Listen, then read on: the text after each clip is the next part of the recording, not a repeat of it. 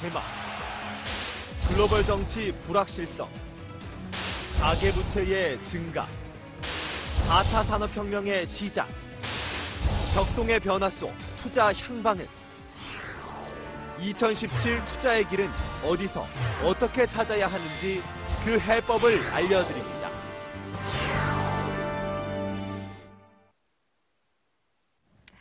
자, 신년 특집으로 마련된 2017년을 이끌 트렌드. 오늘은 그 중에서 글로벌 정치 이슈에 대한 흐름 체크해 보도록 하겠습니다. 올 한 해 글로벌 및뭐 국내 경제에 미칠 핵심 이슈들 가운데 정치와 관련된 불확실성 부분이 가장 좀 큰 화두로 떠오르고 있습니다. 트럼프 당선과 브렉시트 이후에 이제 관심은 새로운 국제 질서나 뭐 신EU 시대 지형도 이런 부분에 조금 더 관심이 쏠리고 있는 모습인데요. 이에 대한 답을 구하기 위해서 오늘 이유 관련된 전문가 모셨습니다. 영국에서 박사 학위 받으셨고요. 현재 유럽 한국 유럽 학회 이사를 맡고 계신 분입니다. 안병어 대우대학교 국제관계학과 교수 자리해 주셨습니다. 교수님 어서 오세요. 네, 안녕하세요. 네, 반갑습니다. 저희가 전화로 한번 뵙고 또 스튜디오로 모셨네요. 예. 감사합니다. 자, 오늘 전반적으로 정치 관련된 이슈, 특히나 유럽 쪽 이슈 좀 짚어보도록 하겠습니다. 정치와 경제, 뭐 주식시장 미치는 영향은 우리 시청자분들도 체감을 하고 계실 겁니다. 지난해에 이어서 올해 역시 정치란 변수가 가장 크게 증시를 흔들 만한 그런 요인이 될 텐데 당장 트럼프 취임을 앞두고 미국과 중국, 중국의 패권 다툼이 격화되는 것이 아니냐라는 우려가 큽니다. 교수님 이에 대해서 어떻게 보십니까? 예. 우리가 보통 미국과 중국을 G2라고 하지 않습니까? 네. 그래서 국제 정치 경제의 그 주요 행위자들인데요. 음, 일단 미국과 중국 간의 그 패권 경쟁 갈등이 상당히 어, 격화될 가능성이 높다고 생각합니다. 어, 미국에서 그 도널드 트럼프 당선자가 2주 후에 그러니까 20일 날 취임합니다. 그래서 트럼프가 공약을 얼마나 실천할지는 미지수지만 지금까지 이렇게 한 것을 보면 어, 상당 부분 실천할 것 같다. 그 중에서 제일 문제가 되는 게 중국과의 무역 전쟁인데요. 첫 번째, 어, 중국이 미국과의 교역에서 일방적으로 이득을 봤다며 중국산 수입품에 대해서 45%의 관세를 부과하겠다 이런 이야기를 했거든요. 네. 자 그렇게 되면 중국이 가만히 있을 수가 없지요. 그리고 이제 또 하나는 어, 미국이 주도해서 만든 그 환태평양 경제 동반자 협정 TPP에서 취임 첫날 어, 탈퇴하겠다 이렇게 이야기를 했습니다. 네. 원래 TPP는 단순한 FTA보다도 미국이 그 아태 지역의 그 동맹국들이 없는 지정학적인 의미가 있거든요. 네. 근데 없으면 만들어야 되는데 트럼프는 거꾸로 여기서 탈퇴하겠다고 음. 했습니다. 자, 그렇게 보면 중국과의 갈등이 좀 격화될 수밖에 없고요. 어, 여기에서 이제 아시아 태평양 지역은 미국이 아시아로의 기환을 선언했고, 어, 중국도 남태, 남중국해를 아, 거의 90%를 자기들 영토라고 주장합니다. 자, 그렇기 때문에 상당히 이쪽에서 어, 갈등이 격화될 수밖에 없다. 여기에서 또 우리 한반도는 어, 북한 핵 문제, 어, 트럼프는 계속해서 중국을 압박해서 북한 핵 문제 해결 그런 걸 시사했는데요. 이전에 그 오바마 정부에서는 해결되지 않았습니다. 음. 자 그렇기 때문에 갈등 요소가 상당히 산재해 있습니다. 네. 사실 뭐 미국과 중국뿐만 아니라 유로존 문제가 가장 좀 복잡하게 얽히고 설킨 부분들이 많습니다. 정치적 혼란이 뭐 불가피할 것이다라는 관측은 나오고 있는데 이 가운데 미국, 중국, EU 이렇게 세 개 축으로 된 국제 정치 경제 질서에 과연 어떤 변화가 오게 될지 2017년 전망 좀 부탁드릴게요. 예. 네. 어, 미국과 중국의 G2에 이어서 어, 우리가 유럽연합 네. 그 단일 통화지역 경제동맹을 합해서 G3라고 보통 얘기합니다. 네. 이제 국제 정치 경제 틀하고 그런 걸 유지했는데요. 여기서 중요한 것이 미국과 유럽 연합이 어, 중국을 어, 자유주의 국제 질서에 포용하고 이런 쪽에서 상당히 어, 공통점이 있었는데요. 미국에서 이제 트럼프가 취임하면서 보호 무역주의를 내세울 것으로 예상되고 유럽 연합은 올 상반기에 영국의 EU 탈때 브렉시트 협상을 본격화합니다. 자, 그렇게 되면 영국이나 유럽 연합도 내부 문제에 골몰하게 되고 그래서 중국의 굴기는 계속되기 때문에 오히려 미국하고 유럽연합이 더 합심해서 중국의 견제를 해야 되는데 음. 이 우리가 어떤 것세개 축에서 두 개 축이 조금 이제 불안정하고 관계가 소원해질 수 있는 거죠. 네. 자 그렇게 보면 더 국제 질서가 정치 경제에서 불확실성에 빠질 것이다 이렇게 봅니다. 음. 그러면 가장 사실 유럽 국가 중에서도 지난번에 지난해 발자국을 가장 먼저 띈 국가가 영국입니다. 영국의 유로존 탈퇴 부분에 있어서 사실 아직은 영국이 EU를 나온 것은 아닙니다. 저는 사실 이번 결정으로 영국이 무엇을 얻고 이러는지도 궁금하고요. 앞으로의 절차 뭐가 남았죠? 예. 먼저 절차 먼저 말씀드리겠습니다. 네. 어, 테레사 메이 총리가 어, 6개월 전에 취임했죠. 그래서 이제 좀 협상 준비가 필요해서 네. 올해 3월 말까지 탈퇴 의사를 공식 통보하겠다고 했습니다. 네. 자, 그러면 유럽연합 나머지 27개 나라들이 단일 입장을 만해서 협상에 나서게 되는데요. 음. 여기서 변수가 어, 프랑스 대선이 4월 말 5월 초에 있습니다. 네. 자, 그렇게 되면 프랑스 대선이 끝날 때까지 영국의 브렉시트 협상은 진전이 없다고 볼 수 있고요. 자, 그건 절차. 그러면 영국이 무엇을 얻었느냐 해서 일단 아, 작년도 2016년 경제 성장률은 브렉시트 이후에도 거의 어, 어, 변화가 없었습니다. 하지만 올해 2017년은 보면 브렉시트가 어떻게 전개될지 모르기 때문에 여러 연구기관들의 경제 전망을 보면 영국이 브렉시트 협상의 그런 불확실성 다음에 최소한 0.7이나 0.8% 정도 성장률이 떨어진다고 보고 있습니다. 어. 그래서 또 하나 이제 서민 생활에 밀접한 걸 보면은요, 영국은 어, 어, 음식, 식료품의 절반을 수입합니다. 네. 자, 그런데 파운드화가 달러에 비해서 한 15% 정도 떨어졌습니다. 자, 그렇, 그렇게 다 보니까 수입 물가가 어, 상당히 가파르게 오르고 있습니다. 네. 근데 이제 중요한 건 이건 시작일 뿐이고요. 작년 말을 기준으로 수입 물가 상승 때문에 물가 상승이 1%가 넘었는데 어. 올해는 그 연구소들의 공통된 전망이 네. 물가 상승률이 최소한 2%는 넘을 어. 것으로 보고 있습니다. 자, 그렇기 때문에 영국의 이제 브렉시트 협상에 따른 그 경제적 손실은 이제 시작된다 이렇게 볼 수 있습니다. 네, 어떻게 보면은 영국이 EU 탈퇴를 한 이유가 더 잘 살겠다고 EU를 탈퇴했는데 초기에 이런 불협화음은 아무래도 좀 감내해야 될 부분인데 이게 영국 내에서뿐만 아니라 다른 국가들로 좀 파생될까봐 그런 부분들이 좀 우려가 됩니다. 사실 EU 탈퇴 부분 영국에 그치지 않고 전반적인 유럽 국가로 좀 퍼질 것이다라는 우려가 지금 생기고 있는데 이 브렉시트 결정 이후에 뭐 이 그 현지 언론이나 여론 분위기는 어떻게 좀 변화하고 있습니까? 예. 제일 중요한 게 영국 하나에서 그치지 않고 네. 어, 이 움직임이 유럽이랑 워낙 밀접하게 연관되어 있기 때문에 이런 포퓰리스트적인 그러니까 반세계 움직임이 유럽이나 다른 회원국에 확산될 것이다 그런 우려인데요. 네. 제일 먼저 어, 프랑스가 4월 대선인데 어, 이쪽에서 좀 상당히 좀 뭐라고 할까 어, 이게 우려가 되고 이건 좀 이따 이제 다시 세부적으로 네. 설명드리겠습니다. 네. 어, 중동부 유럽을 보면 우리가 보통 비제그라드 4개국이라고 하는 게 어, 옛날 공산주의 국가에다가 어, 자- 어, 시장 경제에 들어오면서 EU에 가입한 나라들입니다. 그래서 4개국이 폴란드, 헝가리, 체코, 슬로바키아인데요. 이 중에서 폴란드가 경쟁선이 제일 높았습니다. 어, 폴란드가 하나의 대국이죠. 인구도 4천만 명이 훨씬 넘고. 네. 그런데 폴란드 같은 경우 보면 민족주의 정권이 들어서서 상당히 유럽연합하고 각을 세우고 있습니다. 그래서 구체적으로 예를 들면 헌법재판소 네. 어, 자기 인사로 다 신고 있고요. 그 다음에 여론 언론법도 개정해서 어, 국회의사당 실황 중계를 정부 매체만 허용했습니다. 어. 자 그래서 유럽연합은 이런 거로 이제 법치에 위반한다고 그래서 네. 어, 조사해서 사실로 드러나면 지- 어, 어, 제재를 할 수 있는데 지금 헝가리가 EU하고 계속 충돌하고 있고요. 또한 아, 죄송합니다. 폴란드입니다. 네. 또 하나 헝가리는 바로 옆에 나라인데 어, 헝가리 그 오르반 총리가 푸틴을 존경하는 사람입니다. 자 그래서 헝가리는 어, EU가 합의한 그 난민의 그 공동 배분 이걸 계속해서 거부하고 있습니다. 어. 자 그러니까 계속 EU 때리게 나서고 있습니다. 네. 자 그러니까 이런 포퓰리스트 움직이 상당히 좀 격화되고 있습니다. 음, 지금 사실 보면은 유럽 연합 한때는 뭐 사실 각기 다른 그 국가들이 이렇게 정치나 경제적으로 공동체를 모은다는 게 굉장히 훌륭한 표본으로 여겨졌는데 점차 더 불협화음이 나타나고 있고 점차 EU의 탈퇴하려는 움직임들이 더욱 더 강하게 나타나고 있습니다. 이렇게 좀 회의론까지 부각되고 있는데 근본적인 뭔가 배경이 있을 것 같아요. 예. 네. 일단 직접적인 원인은 아, 2009년 그 글로벌 경제 위기가 유럽으로 전파돼서 네. 그 경제 위기라고 볼 수 있고요. 어, 서민들이 볼 때 경제 위기의 책임을 유럽 연합으로 돌리는 것이죠. 네. 근데 보다 근본적인 면은 어, 제도 설계가 잘못됐다. 예를 들면은 경제 통화 동맹 그 유로존 단일 화폐를 보면은요. 그리스나 포르투갈 같은 그 경제적으로 취약한 나라 우리가 보통 피그스라고 그러죠. 네. 아, 구제 금융을 받았는데 이렇게 경제적으로 어려움에 처한 나라가 모든 조정 부담을 끼안습니다. 그래서 예를 들면 단일 화폐는 쓰는데 재정 정책은 회원국들이 어, 고유한 권한이 있습니다. 그러니까 제도가 잘못 설계됐다는 이야기죠. 그래서 이제 경제학자들이 이런 문제를 좀 많이 이야기하고 있는데요. 네.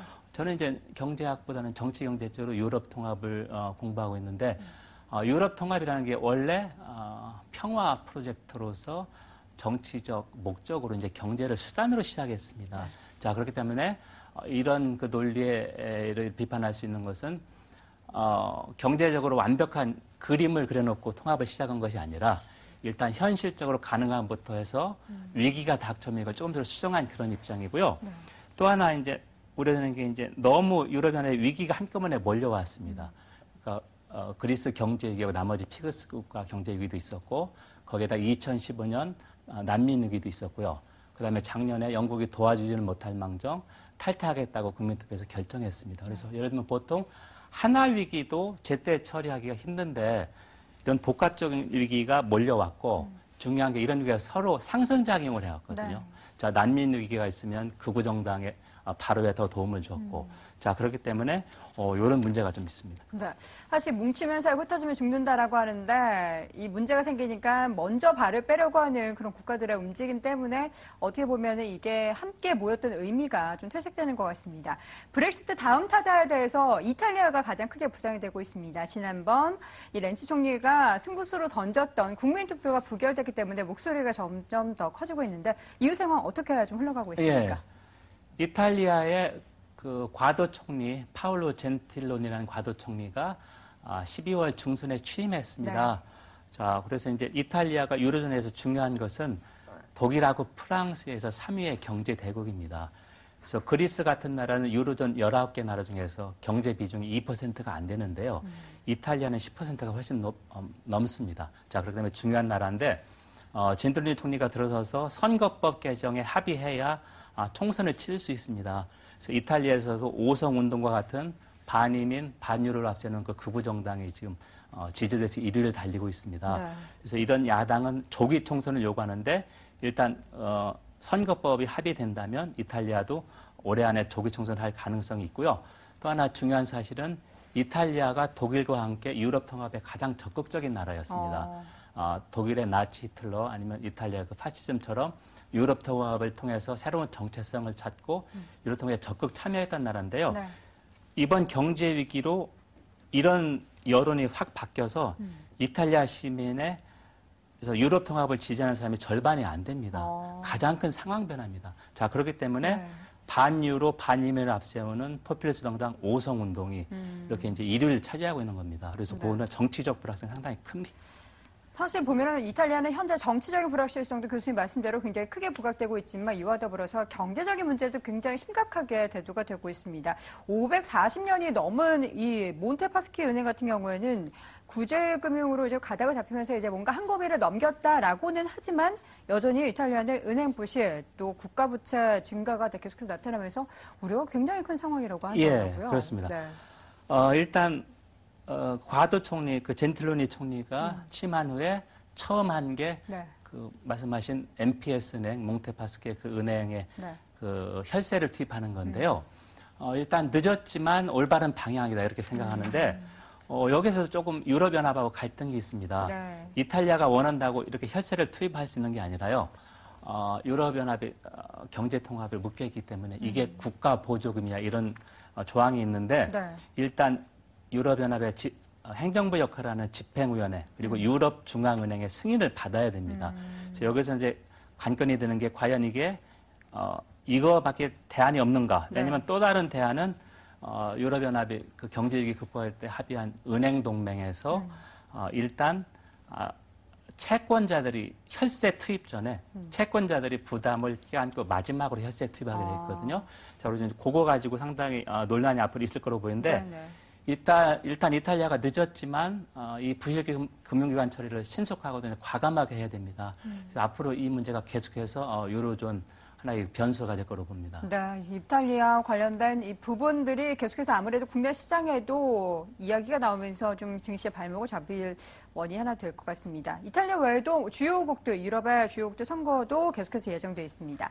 계속해서 우려가 나타나는 부분은 EU 체제에 있어서의 균열이 나오는 것이 아니냐라는 전망이 굉장히 크게 목소리가 나타나고 있는데 최근에는 이 프랑스의 EU 탈퇴 얘기도 나오고 있어요. 예. 네. 예. 어, 제가 지난해 음. 영국은 절대 EU에서 탈퇴하지 않을 거라고 장담을 했는데요. 아, 정말요? 예, 제가 너무 창피하고요. 네. 반성문을 많이 썼습니다. 그래서 인정하시면 된 겁니다. 예, 네, 예. 누구도 사실. 예상하지 못했어요. 시장에서도 예. 다 탈퇴 안할 그래서 거라고 이제 생각했죠. 이번에 네. 프랑스의 EU 탈퇴 그 프렉시트 이해가 나오는데 어떻게 보십니까? 예, 상식적으로 현실적으로 가능성은 아주 낮다. 하지만 사과 안 하시겠죠, 이번에는? 네. 그렇게 되길 바라고요. 네네.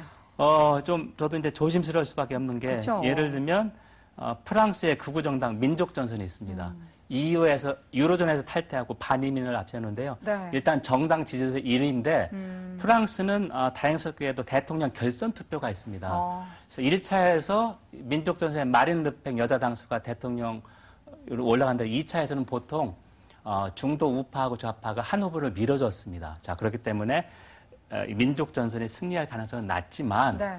어, 워낙 그 예측하지 못하는 일이 많이 발생하기 때문에 네. 제가 함부로 예단은 않겠습니다. 네. 근데 만약에 프랑스에서 민족 전선에 승리한다 하면은 이건 유럽 통합에서 가장 큰 위기다. 왜냐하면은 영국과 다르게 프랑스는 독일과 함께 유럽 통합을 이끌어 왔습니다. 자, 그래서 이제 유럽의 지도자임을 자처한 나라인데 이 나라가 유로존에 탈퇴한다. 이거는 그동안의 유럽 통합을 다 무너뜨리겠다는 거거든요. 네. 자, 그렇기 때문에 가장 큰 그 하나의 지진이라고 볼 수 있죠. 만약 네. 이런 일이 발생한다면. 그럼 지금 보면은 최근에 뭐 브렉시트도 그렇고 트럼프 대선에서 승리한 것도 그렇고 예상치 못한 일들이 굉장히 많이 나타나고 있습니다. 말씀해주신 대로 두 축이죠. 프랑스 또 독일에서도 이제 총선이 열리게 될 텐데 독일에서 얼마 전에 또 베를린 테러도 있었습니다. 메르켈 총리의 장기 집권의 뿌리가 계속해서 좀 흔들린다라는 분석도 좀 나오고 있어요. 어떻게 평가하세요, 예. 교수님께서는? 일단 메르켈이 어, 작년 11월 말에 네 번 연임 도전을 선언했고 네. 올 가을에 9월이나 10월에 총선이 있습니다. 자, 그래서 별다른 이변이 없는 한 의석수는 줄어들겠지만 음. 네. 메르켈 총리가 아, 사선에 어, 승리할 거다 이렇게 보는데요. 네. 음. 변수가 과연 어, 12월 19일에 일어났던 그런 이슬람 국가의 과격 어, 여- 독일에 또 발생할까 하는 여부하고요. 네. 또 하나는 러시아가 미국 대선에 개입했습니다. 해킹을 했죠. 음. 그래서 힐러리 클린턴의 불리한 정보를 일방적으로 공개를 했습니다. 음. 그래서 이제 또 하나 우려는 어, 제가 지나친 음모론 신봉자가 아니라 과연 러시아가 어, 독일 총선에 개입하지 할까 안 할까 하는 어, 여부인데요. 네. 왜 그러냐면 메르켈은 어, 러시아가 2014년 봄에 우크라이나를 강제적으로 합병한 때 유럽의 지도자에서 가장 강경한 테러 정책을 주도했습니다. 아. 자 그렇기 때문에 러시아가 볼 때는 메르켈의 낙선이 목표겠죠. 음. 자 그렇기 때문에 분명히 메르켈을 대신할 만한 그 야당 후보는 아직 나타나지 않았습니다. 하지만 외부 변수 그러니까 독일에서 또 하나의 그 대규모 테러 아니면 러시아의 개입 그런 게 메르켈의 그 사선 연인가도의 아, 장애물이 될 수 있다 이렇게 생각합니다. 네. 독일뿐만 아니라 뭐 네덜란드 총선도 예정돼 있고요. 전반적으로 유로존에서의 선거가 굉장히 많이 있습니다. 정치적인 이슈가 굉장히 많은데 사실 글로벌 전역에 파장을 줄 수 있을 만한 굵직한 이슈들입니다. 문제는 과연 이것이 뭔가 EU의 분열을 계속해서 자극시킬 만한 왜냐하면 정치 노선이 바뀌면은 굉장히 스탠스도 달라지고 많은 네. 것들이 변화가 되잖아요. 그래서 가장 우려가 되는 것은 EU 분열에 대해서 뭔가 더 가속화되고 강해지는 것이 아닌가라는 우려인데 어떻게 평가하십니까? 예. 저도 이제 그 부분이 제일 우려스럽고요. 3월 중순에 네덜란드 총선이 있는데 여기도 마찬가지로 반이민 반유를 앞세우는 자유당이라는 정당이 지지도에서 1위입니다. 음. 하지만 이제 네덜란드 같은 경우는 어, 소수 정부도 많이 서- 예, 이렇게 한 경, 어, 경- 경 험, 경험이 있어서 어, 일당이 된다고 해도 어, 정부 집권당이 될 가능성은 낮다고 보는데요. 네. 중요한 거는 어, 한 나라에서 이런 움직임이 바로 여- 이웃 국가에 영향을 미칩니다. 그래서 네덜란드에서 구정당이 1위가 된다면 바로 다음 달에 4월에 프랑스 대선에 영향을 미칠 테고요. 어, 그 다음에 이제 이탈리아도 독일 총선하면 이런 바람이 불 수 있고 마찬가지로 독일입니다. 자, 그렇기 때문에 이런 그 포퓰리스트 바람을 어떻게 아, 차단할 수 있을까? 분명히 정치적 의지가 좀 더 어, 앞서려고 하는데 상황은 점점 어렵게 되고 있다 이렇게 좀 볼 수 있습니다. 이유에 있어서 사실 분열되는 이 부분들을 다시 붙이려고 하기에는 좀 어려울 것 같습니다. 이 부분에서 더욱더 악화되지 않기만을 좀 바라야 될 것 같은데 뭐 경제 상황으로 다시 넘어오자면 앞서서 뭐 이탈리아 체크해 봤는데 이 뭐 그리스는 도대체 언제 해결이 될지도 모르겠습니다. 그 가운데 오늘 3월과 6월에 국제 만기 지금 도래한다고요? 예. 네. 그리스가 이제 올해 7월 말까지 모두 62억 유로를 상환해야 되는데요. 62억 62억 유로, 우리는 한 7조 원 정도입니다. 가능합니까? 그게 이제 변수가 지금 집권당인 그 좌파 연합, 어, 급, 급진 좌파죠. 어, 이쪽이 어, 상당히 인기가 떨어져서 야당인 신민당이 지금 두 자릿수 이상으로 앞서고 있습니다. 네. 그래서 이제 치프라스가 어, 점점 이제 긴축 정책 제대로 하, 하지 못해서 인기가 떨어졌고요. 자 그렇게 보면 이제 조기 총선 가능성이 높아지고요. 음. 자, 그리스도 네. 자 그런 상황이 높고 또 하나 갈등이 채권단하고 갈등이 있었던 게 어, 채권단이 분기별로 그리스가 조건부 구제금을 제대로 이행했나를 보고 지원을 해주거든요. 근데 크리스마스 때 어떤 일이 있었느냐? 치프라스 총리가 그동안 연금을 너무 많이 삭감해서 음. 연금자에게 크리스마스 보너스라고 300에서 800유로를 지불했습니다. 어. 그러니까 40만 원에서 90만 원 정도 지불했는데요. 네. 이게 이제 긴축 정책의 위배가 됩니다. 음. 자, 그래서 이제 채권단과 사이도 틀어졌고, 어, 중요한 거는 IMF 국제통화기금이 그리스는 지금 어, 국내 총생산 대비 부채가 180%가 넘었습니다. 네. 자, 그래서 부채를 경감해 주진 않고, 않고는 그러니까 부채를 까, 원금을 깎아자라는 이야기죠.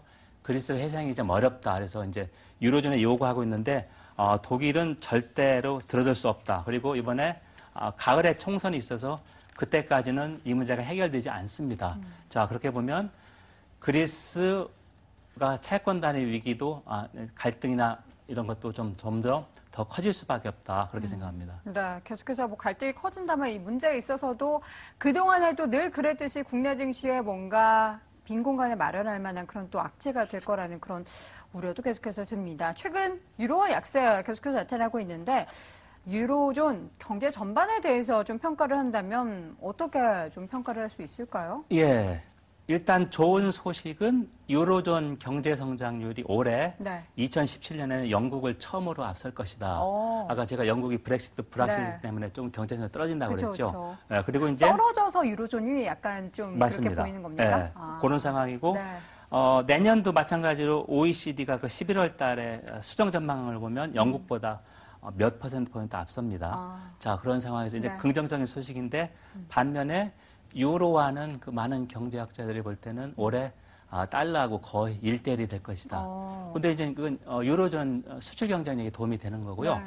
어, 또 하나가 이제 유럽 중앙은행이 금리 인상, 그 다음에 양적 완화의 그 축소를 언제 할 것이냐에서 지금 독일은 강력하게 유럽 중앙은행에 지금 압력을 넣고 있습니다. 어, 독일 물가가 12월 물가가 1.7% 나왔지만 유로존 아직 물가는 1.1%에 불과하거든요. 근데 이제 독일은 이제 총선을 앞두고 독일 어, 쇼이블레 재무장관까지 나서서 유럽 중앙은행의 저금리 때문에 우리 연금 생활자들이 얼마큼 손해를 봤다고 공격하고 나섰습니다. 네. 자 그렇기 때문에 유럽 중앙은행은 조속한 금리 인상을 계속해서 어, 압력을 받을 것이다. 음. 근데 이제 그거는 아무래도 선거나 그런 여러 가지 변수를 보고 이탈리아 브질 금융기관 처리, 그다음에 그리스하고 채권단의 갈등 여러 가지 그 요소를 어, 복합적으로 감안해서 이렇게 결정하지 않겠나 이렇게 생각합니다. 네. 사실 교수님, 저희가 우리나라 경제나 우리나라 정치도 정말 지금 복잡하고 머리 아파 죽겠는데, 유로존 문제까지 사실 국내 경제에 늘 미치는 영향이 크다 보니까, 뭐 좋기보다는 나쁜 쪽으로 크다 보니까 저희가 오늘 이렇게 특별한 시간을 마련했습니다. 교수님께서 보시기에는 지금 여러 국가들을 막 돌아다녔어요. 여행할 때는 뭐 그냥 기쁘기만 하겠지만, 지금 경제 상황, 정치 상황 봤을 때는 좋은 구석보다는 사실 나쁜 구석이 굉장히 많거든요. 예. 교수님께서 보시기에 올해 이런 유로존 상황 가운데 가장 우려가 될 만한 부분은 어떤 부분이라고 생각하십니까? 어, 일단 그 복합적인 위기다 네. 하나라기보다는 복합적인 위기라고 생각하는데요. 연쇄적으로. 예, 네. 맞습니다. 브렉시트 협상도 순탄치 않을 가능성이 높고 음, 그리스의 위기 다시 재발, 네. 그다음에 이탈리아 불금융 처리까지 해서 거기에 대한 난민 위기까지 이렇게 복합적인 위기거든요. 어.